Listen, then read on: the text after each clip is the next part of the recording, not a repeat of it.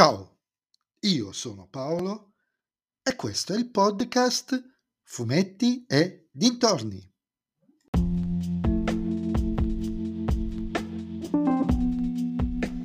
In questo nuovo episodio del podcast vi parlerò di Nathan Never 379 Presenze, scritto da Beppi Vigna e disegnato da Massimiliano Bertolini, edito dalla Sergio Bonelli Editore.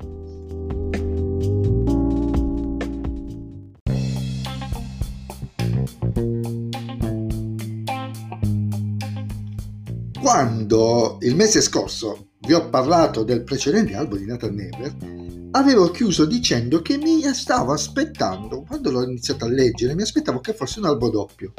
E leggendo questo album, il 379, capisco perché. Perché anche questo volume è scritto da Beppi Vigni e disegnato da Max Bertolini, gli stessi del volume precedente. Ma non è solo l'unico motivo ma è soprattutto perché le, le due storie hanno una sovrapposizione narrativa non indifferente. In entrambi c'è una spedizione data per dispersa, dispersa o senza contatti con il resto della, del mondo, dell'universo, durante proprio l'esplorazione di un nuovo pianeta.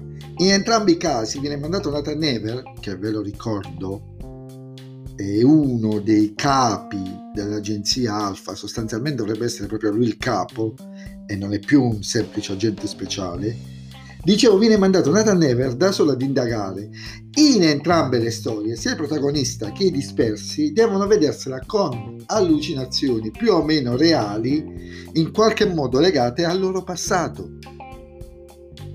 Ed ovviamente il protagonista, come un Dylan Dog qualsiasi dell'era eh, soprattutto dell'era Gualdoni, ma in generale, non ricorda che giusto il mese prima aveva avuto a che fare con una situazione simile.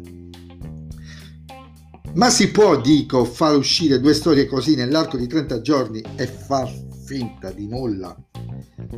Capisco che probabilmente queste storie sono state pensate e realizzate in tempi molto molto molto lontani tra loro.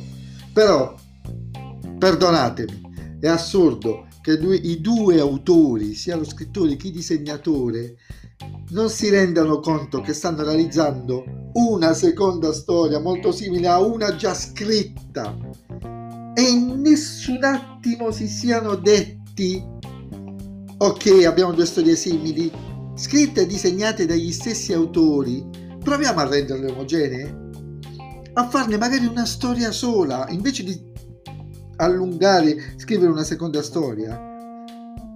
Implementate la prima, il disegnatore è lo stesso. O, fa- o magari anche modificare la seconda affinché il protagonista citi e utilizzi quello che è successo nella prima avventura nella seconda perché sarebbero dovuti uscire magari a due anni di distanza.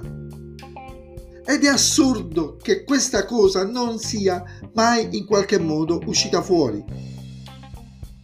Niente di tutto ciò e se aggiungiamo che questa storia, come più della precedente, che almeno apriva interess- interessanti scenari con il finale, è sostanzialmente risibile come storia, prevedibile e abbastanza priva di pathos e azione, perché vi ricordo che Nathan Never è un fumetto d'azione, d'avventura, la delusione aumenta quando ti rendi conto di questo. O, diciamoci la verità, credo che il modello produttivo della Bonelli, faraginoso per ammissione di alcuni autori nei tempi scorsi, basta pensare a come è stato realizzato la miniserie su Cico a spasso nel tempo, oppure la prima stagione delle nuove avventure a colori di Martin Mister, questo modello è diventato faraginoso e in questi due mesi su Nathan Never credo che abbia dato davvero il peggio di sé.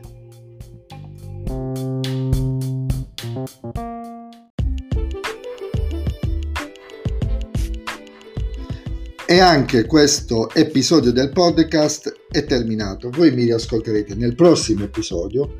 Vi ricordo che, anzi, vi invito a venire su Instagram, sul, fume- sul profilo Fumetti e dintorni, a dirmi cosa ne pensate se avete letto questi due albi, se la vedete come me, se la vedete diversamente.